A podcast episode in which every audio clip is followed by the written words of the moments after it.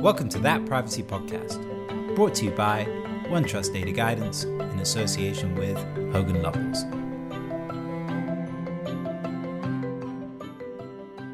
Hi, and welcome to That Privacy Podcast, the podcast created for people who like to think and chat about privacy in the context of the many interesting, surprising, and challenging changes that are taking place in the world today. My name is David Longford. I run OneTrust's emerging markets team. And as ever, I'm joined by my colleagues Alexis Kateifides, lead privacy counsel at OneTrust, and Eduardo Ustaran, partner and global co-head of the Hogan Lovells privacy and cybersecurity practice. Morning to you both. How's things? Hello. Morning, David. Morning, Eduardo.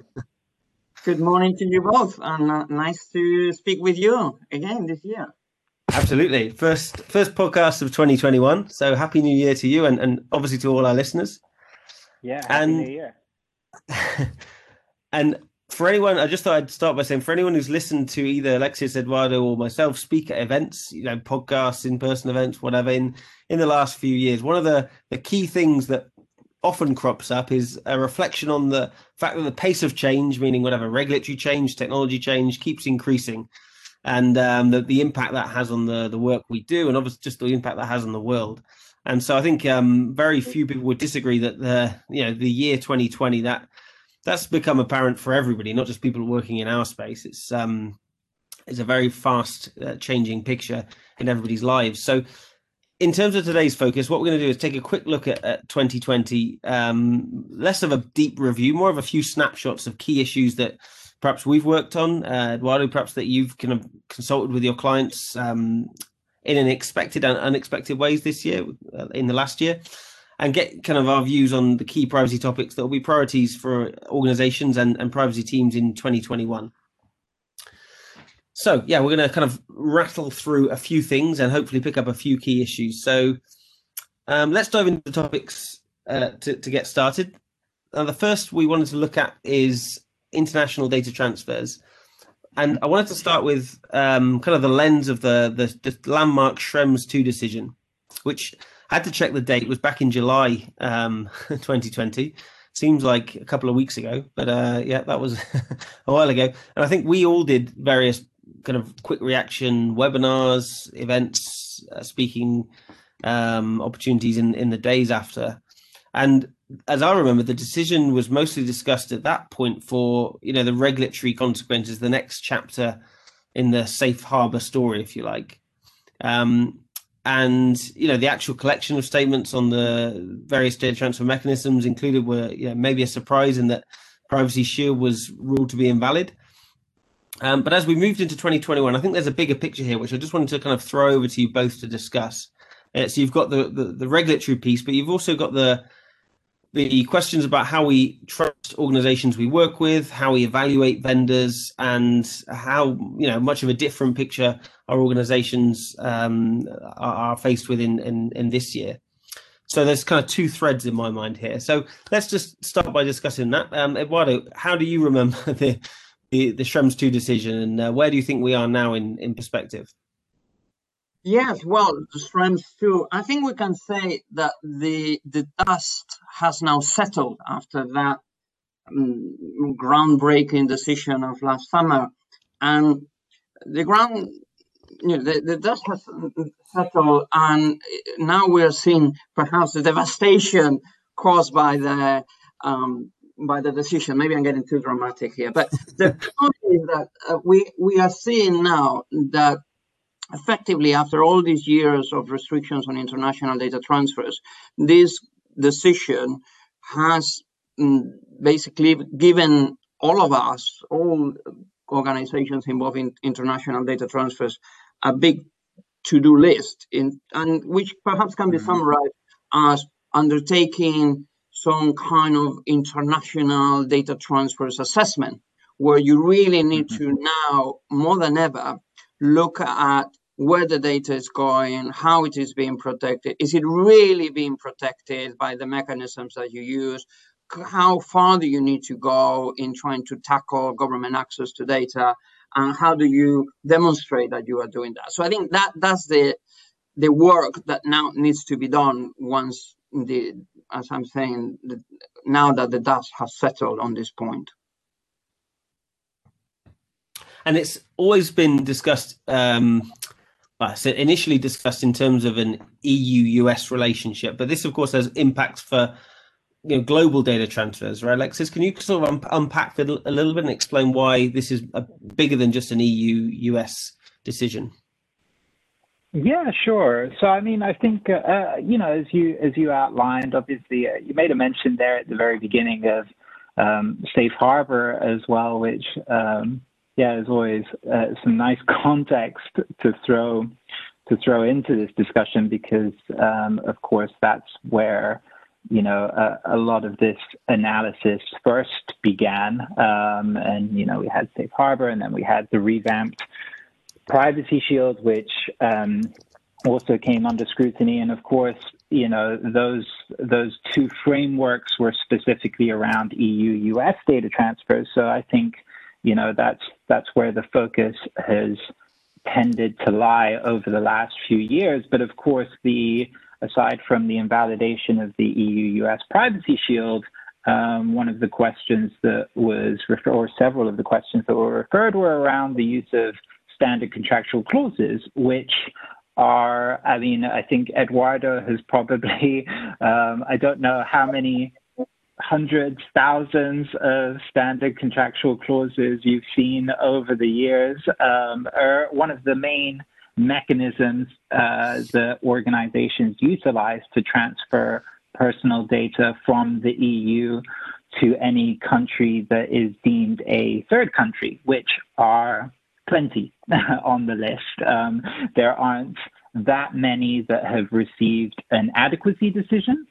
Um, and of course, you know, the adequacy decision uh, permits a very similar free flow of data that exists within the European Union to that country. Um, but there aren't that many jurisdictions on the adequacy list. Um, so organizations have to look to the framework that's in place. Obviously, before it was the Data Protection Directive, now it's the GDPR, and have a look at the mechanisms that are outlined. And one of that, eh, one of those is the standard contractual clauses. And so, you know, when we're having a look at the global nature of business today. Uh, data is flowing so freely um, across borders that standard contractual clauses have been the go-to mechanism. Um, and so there, therein lies the, the global impact of the decision. And, you know, uh, uh this is, uh, I think, what Eduardo was, you know, uh, alluding to in terms of what is to come for organizations on that big to-do list um, as Eduardo described, in terms of that those transfer impact assessments. Um, now there's a a few wider considerations for organizations in terms of the measures that they're going to put in place. Well, I suppose first, it, obviously, as Eduardo described, understanding your data flows,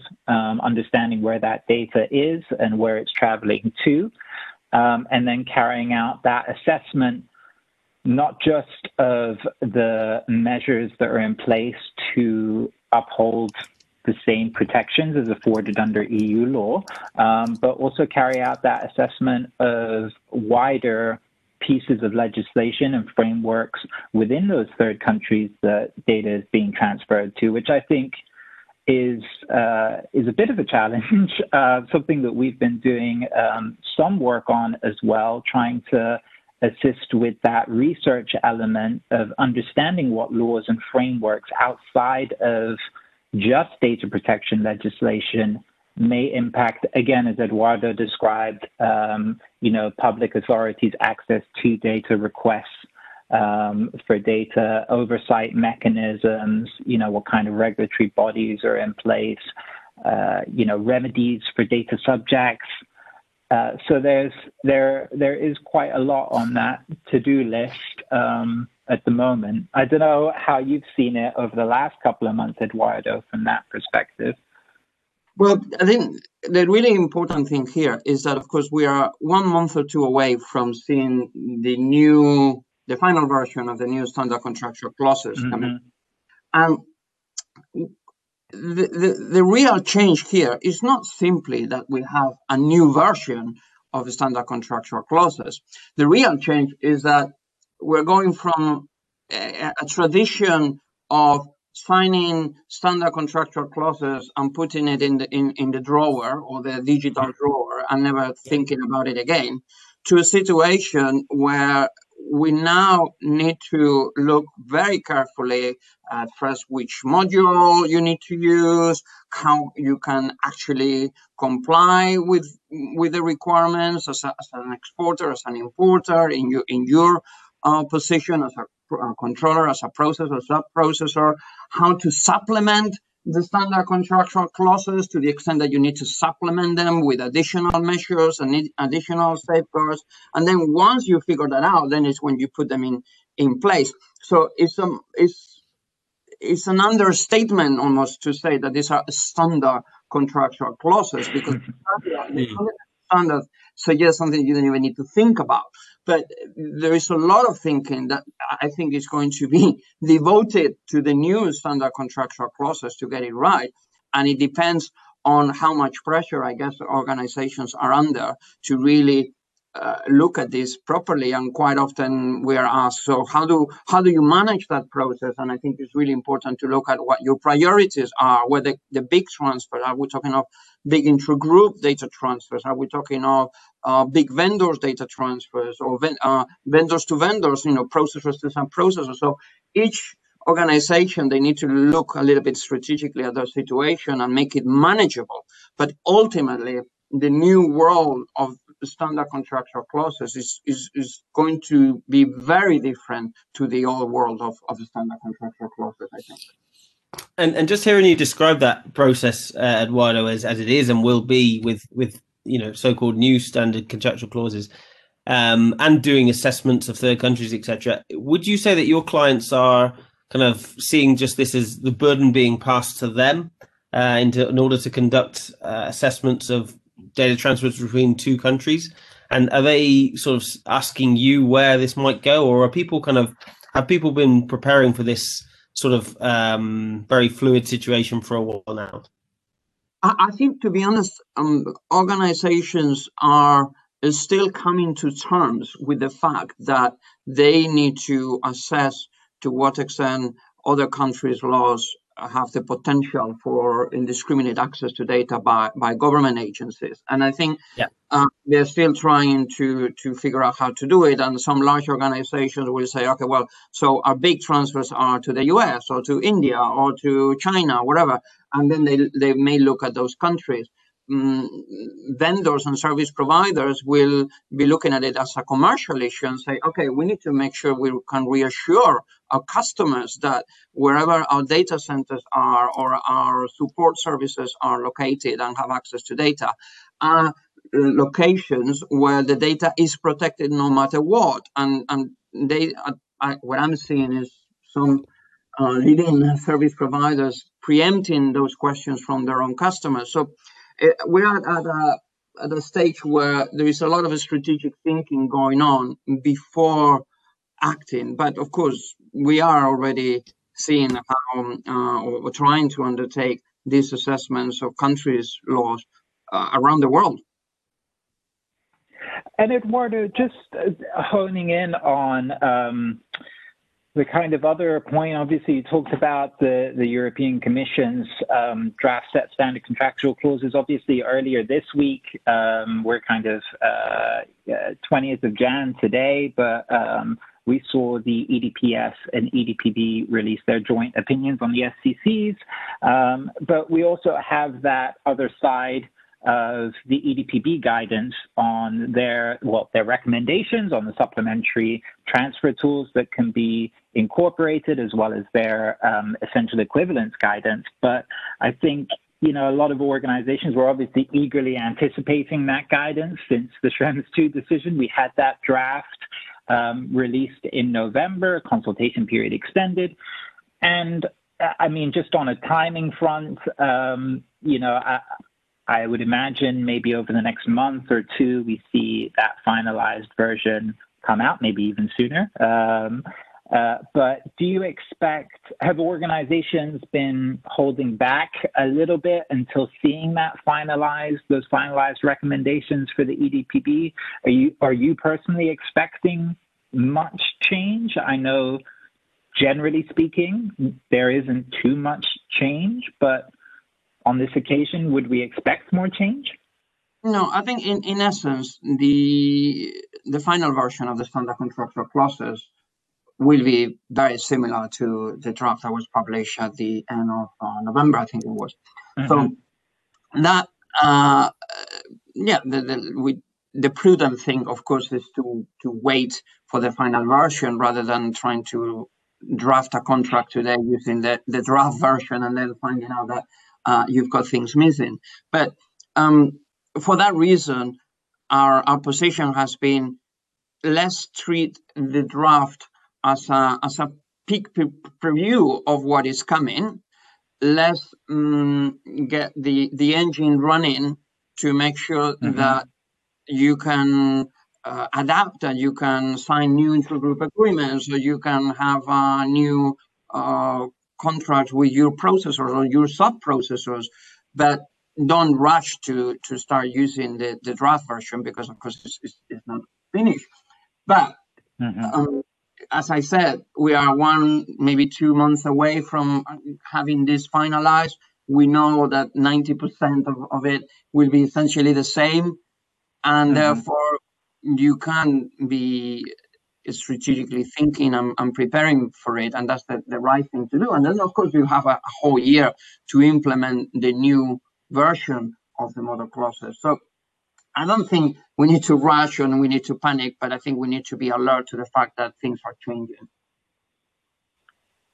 yeah for sure good stuff okay that's a really good start to our quick snapshot uh, series of, of uh, issues from 2020 Let's move on to another, which um, there's not uh, as much dramatic uh, developments to report on, but I wanted to make sure everybody's up to speed on where we are with it. So we're look, we're talking about the proposal for an e-privacy regulation.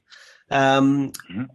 What are the latest developments? I believe there was some expectation, Alexis. You were telling me that, that this would happen or things would happen in the last presidency of the Council of the European Union, which was I think held by Germany. And now, yeah. as of January, we've switched to Portugal. Um, what happened when in the last six months and and what might happen in uh, in the first six months of 2021 yeah um, i think i think it's probably me that was um, maybe a bit optimistic uh, and put forward that that expectation that we'd see something happen last year i think I've probably said the same thing each year for the last three years um, but uh, yeah, we haven't gotten there yet.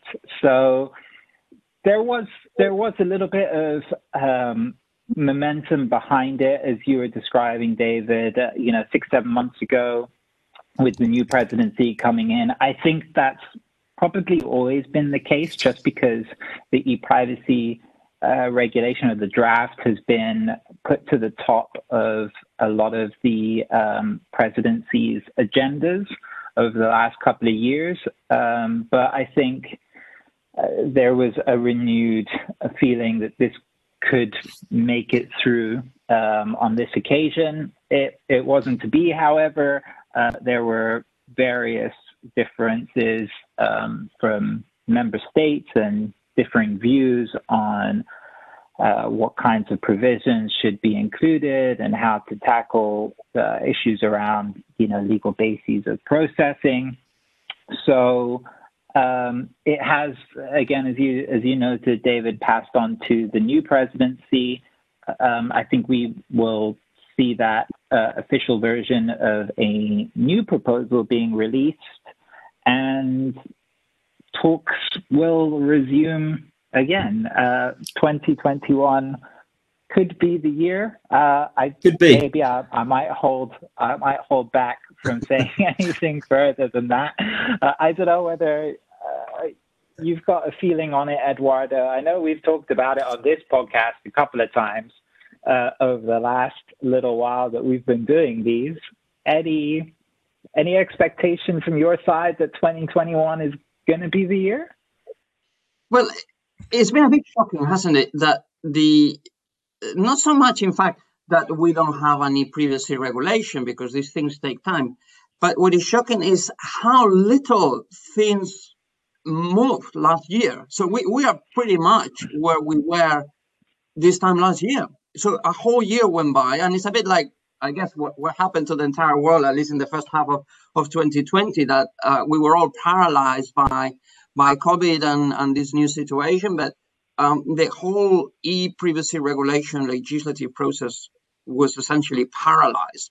And I'm not mm. sure if, if it's really moving again. Maybe it is, but I think that the point here is that there are very difficult policy related decisions to be made in this process. So um, the GDPR was more about um, finding uh, the right balance and finding uh, a comprehensive um, framework that um, could deal with all the data protection issues and all that.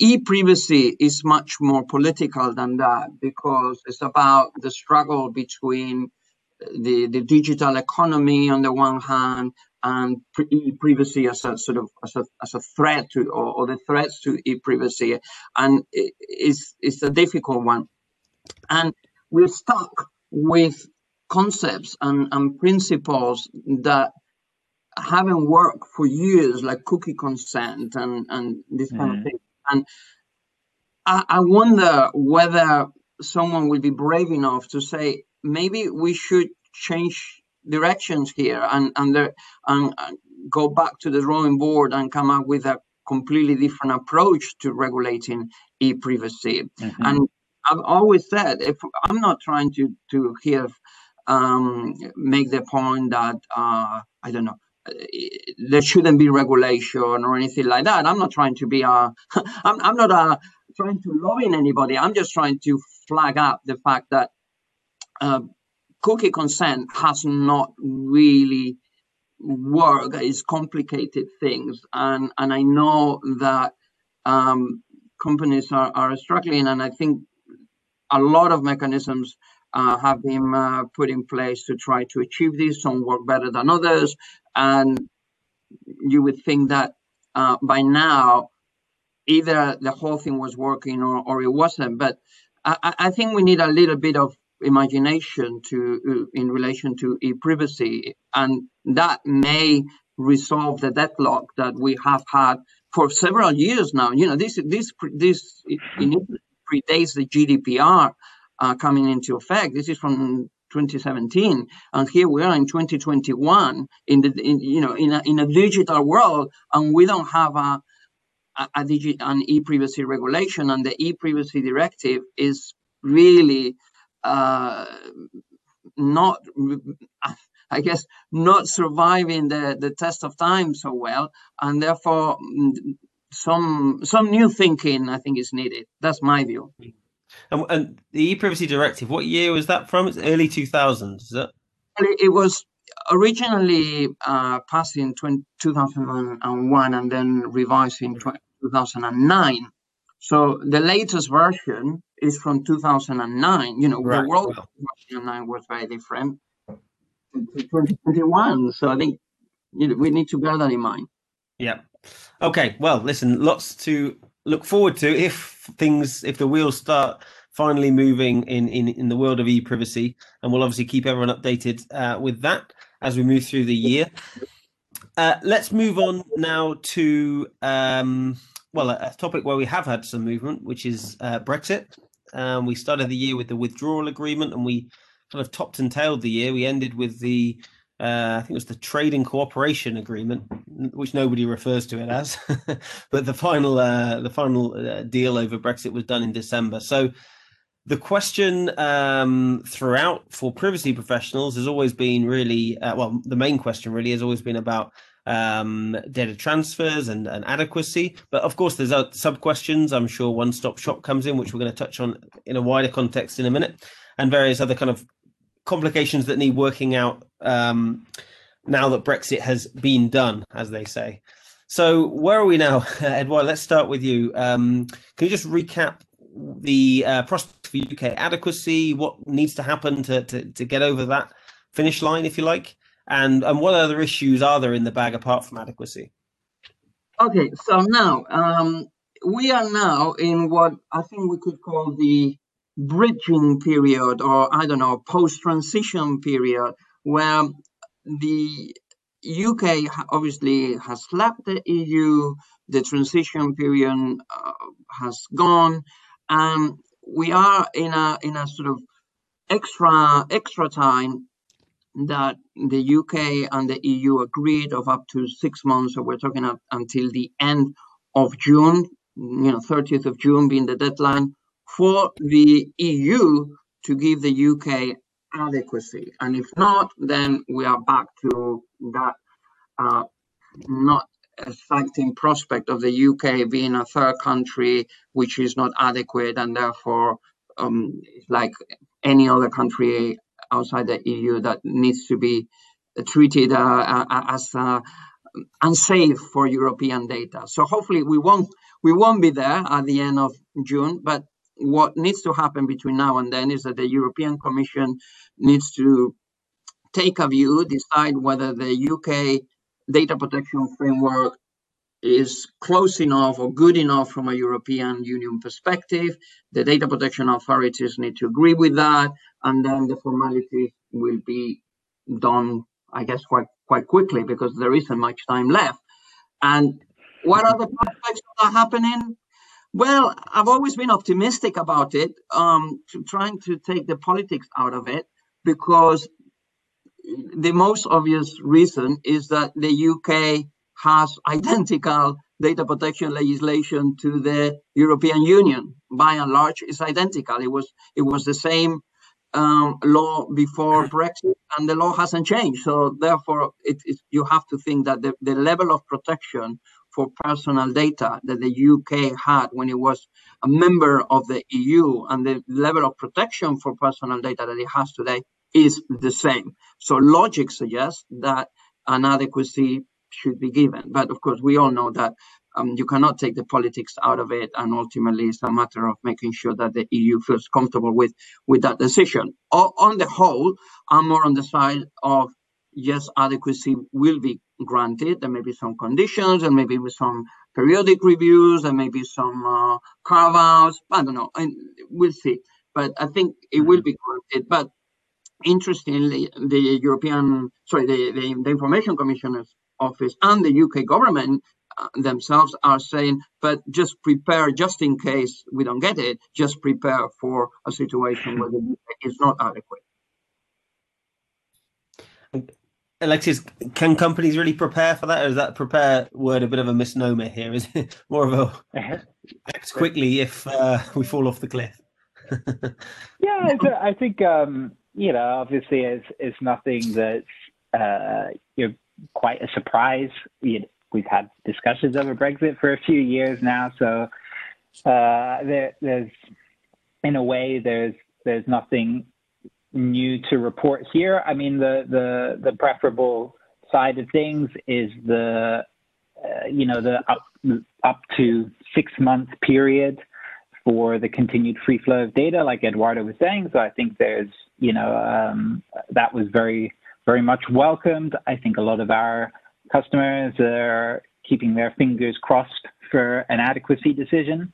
Um, but at the same time, you know, given what we were talking about at the very beginning of this podcast in terms of, you know, having a look at all your data transfers, um, I think, you know, this is an important consideration to be borne in mind uh, over the next few months.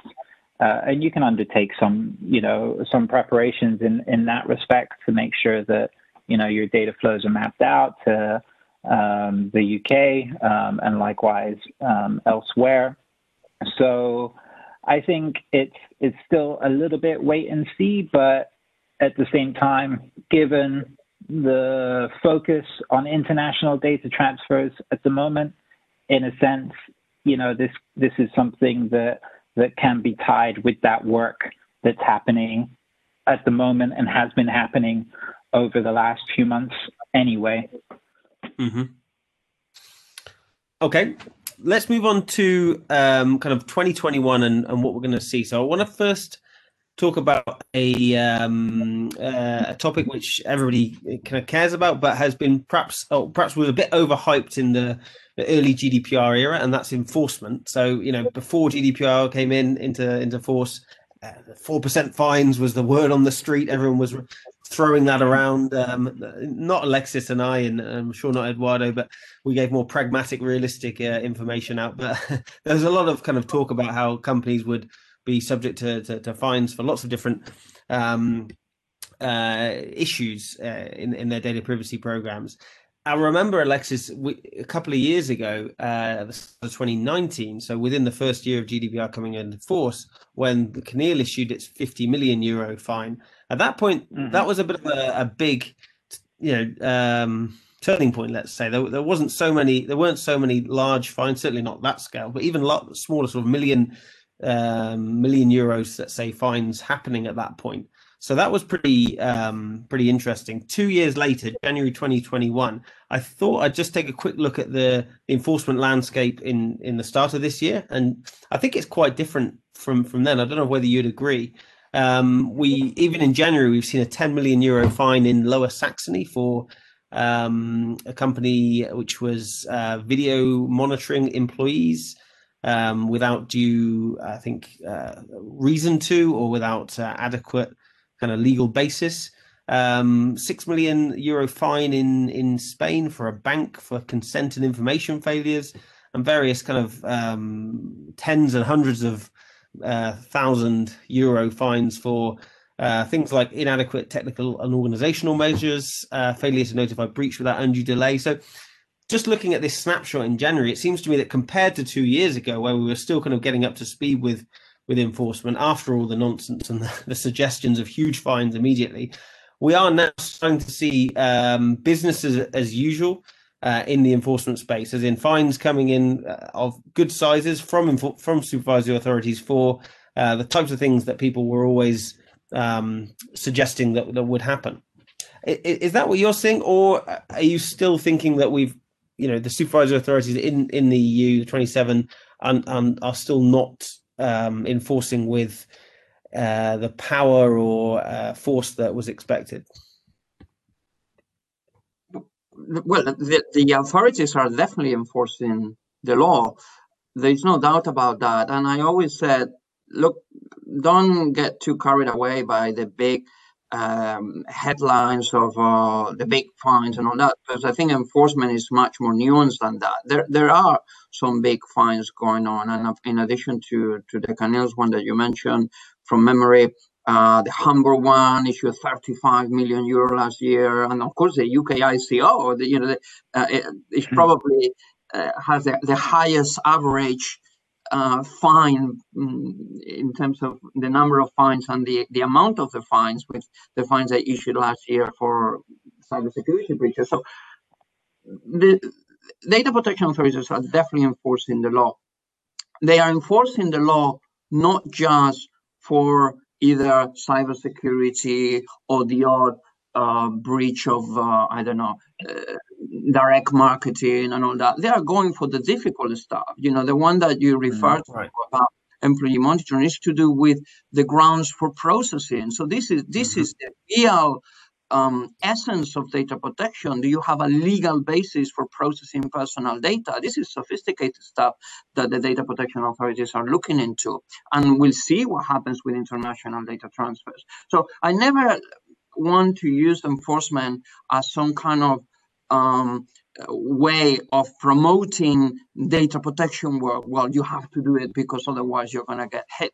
No the, but the reality is that data protection enforcement is happening and, and the, the, the other angle of this is that it's not just about the amount of the fines. It's about the level of um, you know coordination amongst EU data protection authorities. And we are at a very critical point where the DPAs really, I think, having this transformation where you you, you still see mm. outliers where some uh, actions are taking place without consulting the others, but at the same time, in the context of the EDPB, there is probably more coordination that we've ever seen in the history of European data protection. So I think uh, it's very interesting the, the, the way in which, in fact, data protection authorities have matured over the past two or three years.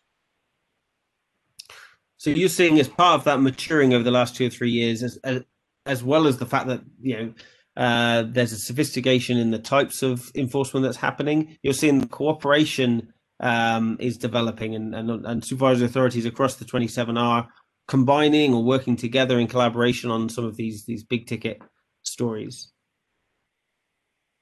Absolutely, and as I said, there. I mean, there we still see, and we'll maybe we'll talk later about the one-stop shop and how critical mm. that is. But uh, it's um, it's almost like the tectonic plaques are moving in the world of uh, data protection enforcement, where you still see some uh, data protection authorities going solo and saying, "Well, I'm going, I'm going after this company," and then the lead the data protection authority is saying, "Oh, but hold on a second, but I'm the lead," and so there's a, and, a bit of that, but um, right.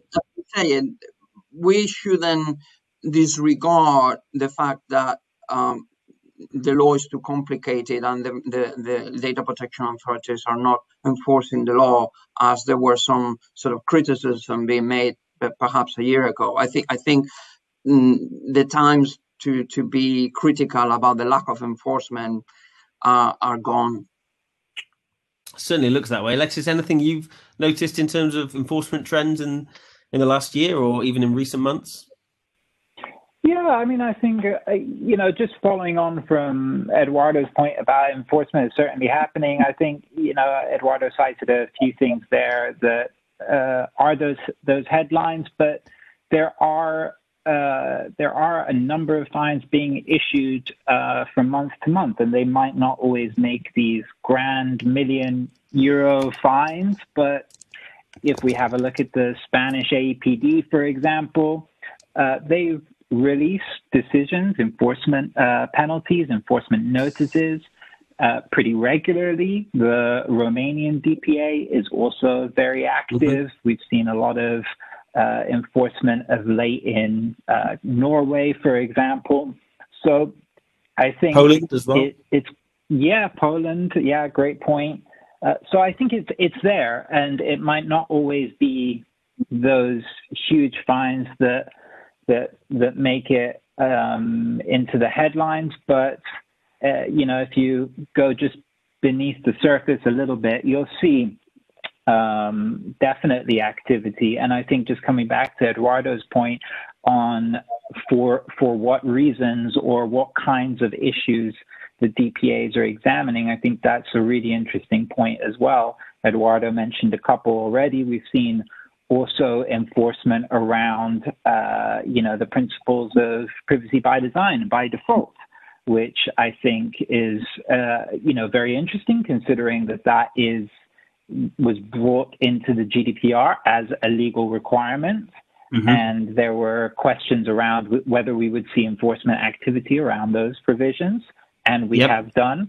Um, so I think you know there there is a lot there to dissect and to analyze um, and to have a look into, rather than yeah just just some of those headline figures that that might get maybe more discussion. mm.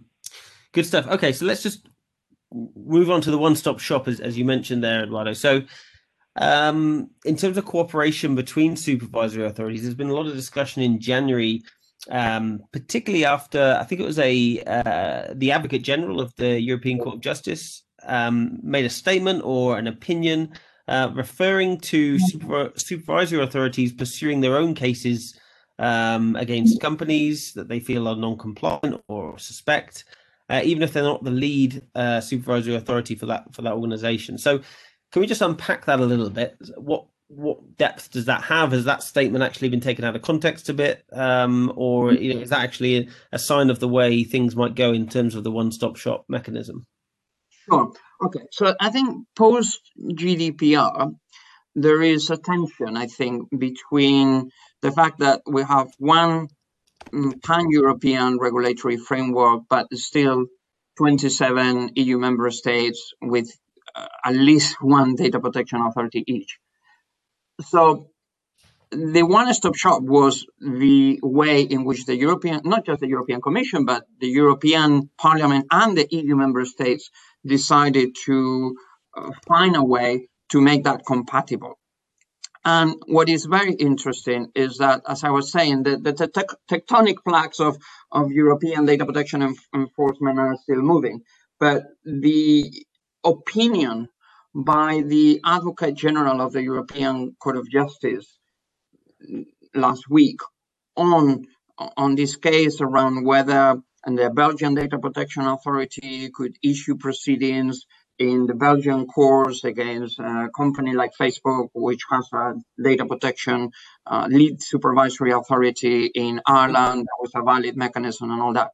And essentially, the Advocate General is coming very strongly in favor of the one stop shop. It's basically saying, look, the agreement was made by the EU member states and, the, and all the legislative bodies to go behind this arrangement where one lead authority is the, the, the competent authority for what is called cross uh, border processing, so pan European data processing. And that is the role but of course, like all rules, there are exceptions for situations that uh, where the other data protection authorities, despite the cross-border data processing, the other data protection authorities have a degree of competence. But those are exceptional circumstances which uh, are written in the law and that uh, fall outside the scope of the one-stop shop. But ultimately, if we are talking of a situation which is within the scope of the one-stop shop and the lead supervisory authority is acting, then that is the competent data protection authority. And this this uh, uh, complaints and whining about all oh, this data uh, supervisory authority, this lead supervisory authority is not coming strongly enough, or, or is, is too business friendly, or whatever, or whatever arguments are being made. Those can be resolved through the mechanisms that exist in the GDPR, and it's not for one single DPA to say, well, I don't care about the one-stop shop. This authority is not is not really uh, uh, acting as they should, so I'm going to take action. I think um, that's what is happening. We'll see with the obviously this is just the opinion. It's not the final decision, but I, I, I wasn't surprised to see the fact that the European Court of Justice as a, as a body or, or the Advocate General at this stage is defending the one-stop shop because it's what the GDPR established as the, the enforcement mechanism and is one of the pillars. It's one of the pillars of the GDPR. So I think that that I would be very surprised if uh, if, if, the uh, if the if the court doesn't agree with the position of the Advocate General. Alexis, anything to add to that? No, not really. I, I think um, maybe coming a little bit back to Eduardo's other point on the the administrative side of things, the the focus from the EDPB um, side in terms of working through that uh, that the mechanism and getting those decisions through. I think you know this opinion, and then of course later on we'll see the CJEU uh, final judgment, but um, as Eduardo says, you know, uh, not huge expectations on them taking a, different approach. I think uh, the focus will be on how the one-stop shop mechanism itself continues to work. I know that there's been a few comments uh, from from people within the community and even the DPAs themselves on how uh, efficient the mechanism is at the moment. And I think they've just been working through it. As Eduardo described, it's a big, big change uh, for the DPAs and something that I think that they've been getting used to. And I think, you know, it will be interesting to see over the course of this year how we continue to see the the decisions from LPAs in consultation with other DPAs that may be affected or impacted by the cross-border processing. I, that will be an interesting one to, to track. Good stuff. Okay, well, we're near the, the top of the hour, and and final question really from me to, to each of you is what are the interesting developments, cases, issues that you you know yourselves will be tracking personally and professionally in the next few months. So, uh, a couple of examples um, from you, Alexis. What are you looking forward to, uh, say, end of winter and spring? So I think um, laws and regulations changing is just always on my uh, list, and especially at the moment, if we have a look across to the US, for example, we're starting to see that uh, maybe flurry, uh, maybe I'm preempting it, uh, but similar to last January, there was a little bit of a flurry of state bills being proposed um, similar to the CP, CCPA. Obviously, now at the end of last year, we had the CPRA. And again, I think that's provided a little bit of momentum. Obviously, you know, we've transitioned um, a little bit from, as Eduardo was describing, those first six months of last year. You know, I think mm-hmm. legislatures are, are putting data privacy back on the agenda, especially at the U.S. state level. So we've seen New York, we've seen Minnesota, we've seen Washington. Mm-hmm. So I think that's going to continue over the next few months. Of course, you know, wider afield as well. Always at the moment, very interesting things happening um, in the Asia Pacific region. Mm-hmm. So definitely a few things to to track there. Um, you know, as we kind of move into the summer, we'll also see things in South Africa, of course, uh, in terms of POPIA. We'll also see the LGPD, uh, the enforcement provisions come into effect there. So definitely laws and regs always keeping me busy. Um, I guess more immediate coming back to our, you know, first discussion point around Schrems 2 having a look at those finalized EDPB recommendations and finalized um, SCCs.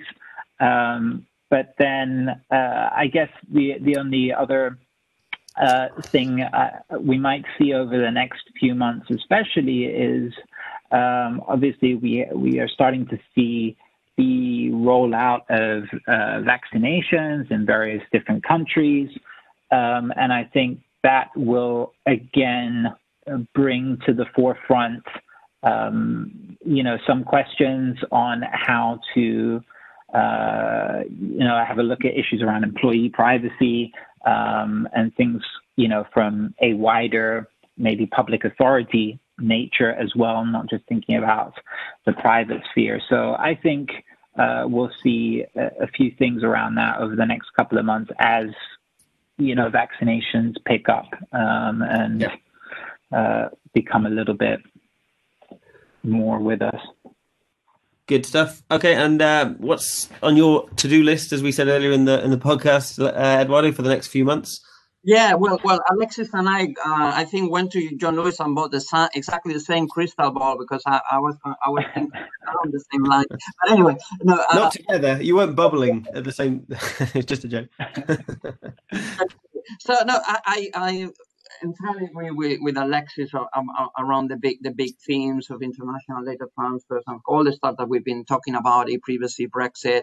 I, am glad you raised uh, COVID because we hadn't discussed this today, but um, in the same way, in the first half of last year, COVID was a key issue from a data protection perspective. I think in the first half of 2021, COVID is, is still going to be, uh, for the reasons you, are saying. And uh, last year we were talking about uh, sort of temperature checking, but this year we're going to mm. be talking about uh, I don't know, vac- vaccination passports and test certificates, negative test certificates, and the sharing of data in this of this context. So I think what is really, really important is that that is still done in compliance with data protection, and I think we, we're going to see the need for, for example, data protection impact assessments in relation to COVID-related mm-hmm. data sharing.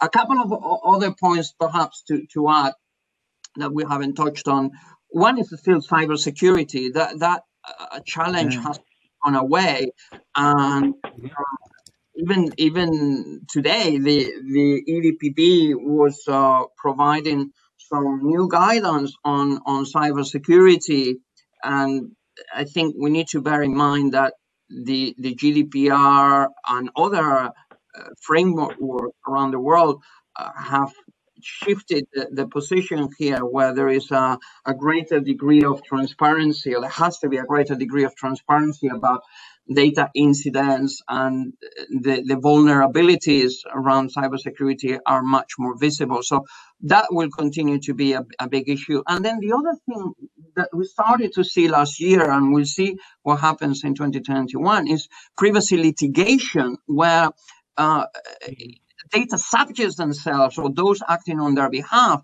are taking advantage of the of the rights that exist under the law to claim damages for breaches of all mm-hmm. types of, of, of, breaches of, of data protection law. And we see, and, and I think that's an evolving uh, area where, um, in addition to the enforcement that we were talking about earlier, is is really um, forcing organizations to, to think very carefully about the consequences or, or the risk base of of not not approaching compliance in a in a truly holistic way.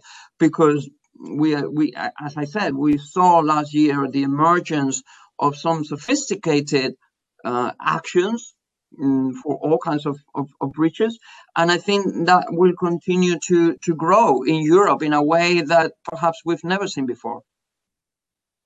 Good stuff. Okay, well, yep, a cohesive crystal ball shared by both of you with some interesting points in there. Um, listen, it's been great to catch up, great to chat as ever. We've we'll have another uh, that privacy podcast episode in a few months when, uh, the, as you said earlier, uh, one of the dust settles from the year a little bit, and we we get some clarity on the issues we've talked about today. We've talked about international data transfers, Brexit, e-privacy regulation, which, as Alexis predicts, is going to be huge this year. Just, just joking. um, one-stop shop mechanism and cooperation uh, between supervisory authorities and, of course, enforcement. So, loads of big issues to kind of see where we are uh, with in in a few months. So, look, looking forward to catching up with you guys in the early spring, and um, yeah, uh, for another episode of that privacy podcast. Thanks for your time today, guys. Thank you. Thanks very much, both. See you soon. Cheers. That Privacy Podcast, brought to you by OneTrust Data Guidance in association with Hogan Lovells.